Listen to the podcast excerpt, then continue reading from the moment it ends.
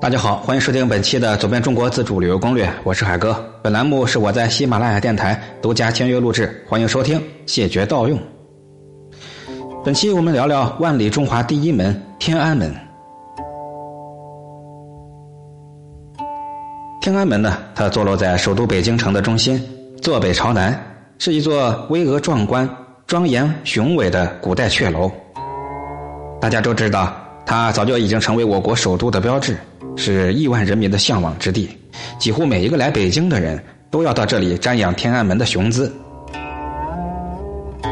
相信各位啊，也都曾经去过，或者是将来肯定会去。这天安门建于明永乐十五年，一四一七年，原名叫承天门，表示皇帝承天启运，受命于天。在清顺治八年（一六五一年）重建之后呢，称天安门。天安门居于北京城的中轴线上，城楼高三十三点七米，东西宽九间，南北进深五间，九五，暗示帝王是九五之尊。这座金碧辉煌的城楼呢，原是明清两代皇城的正门，是中国古代最壮丽的城楼。新中国成立后，成为国家举行重大庆典和国事活动的重要场所，同时呢，也成了新中国的标志和各族人民团结的象征。其崇高的政治地位和高超的建筑艺术，均为中外人士所瞩目。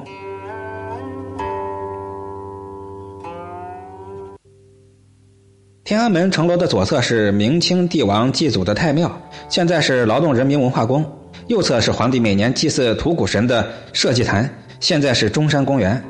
背后呢是明清两代帝王住过的皇宫，想必都知道，那就是故宫，现在是博物院。天安门前有条金水河，河上跨着五座汉白玉的石桥，这桥栏杆雕饰着各种精致的图案和花纹，中间的叫做玉露桥。打从前呢，只有皇帝才能通行。桥的南北面各有一对威武的石狮子，桥南石狮子两旁呢，各有挺秀的汉白玉华表一柱。天安门南边呢是广阔的天安门广场，这是中国人民心目中的圣地。它东西宽五百米，南北长八百米，总面积四十四万平方米，可以容纳一百万人集会，是世界上最大的广场。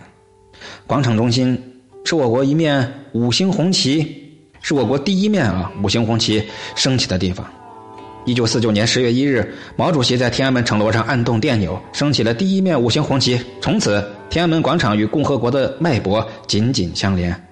广场所有的建筑物呢，都凝聚着浓重的中华民族历史文化和政治色彩，而且日夜警卫巡逻在这块充满神奇色彩上的武警官兵，被世人视为祖国的形象，被称誉为天下第一哨。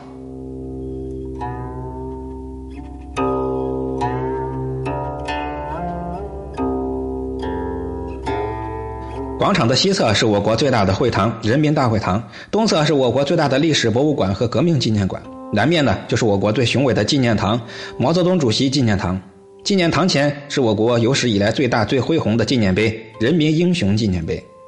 毛主席纪念堂的南面是正阳门和中国最大的箭楼前门，横穿天安门广场的长安街也是我国最宽的大街。每逢重大节日，天安门广场就汇成人的海洋、花的海洋。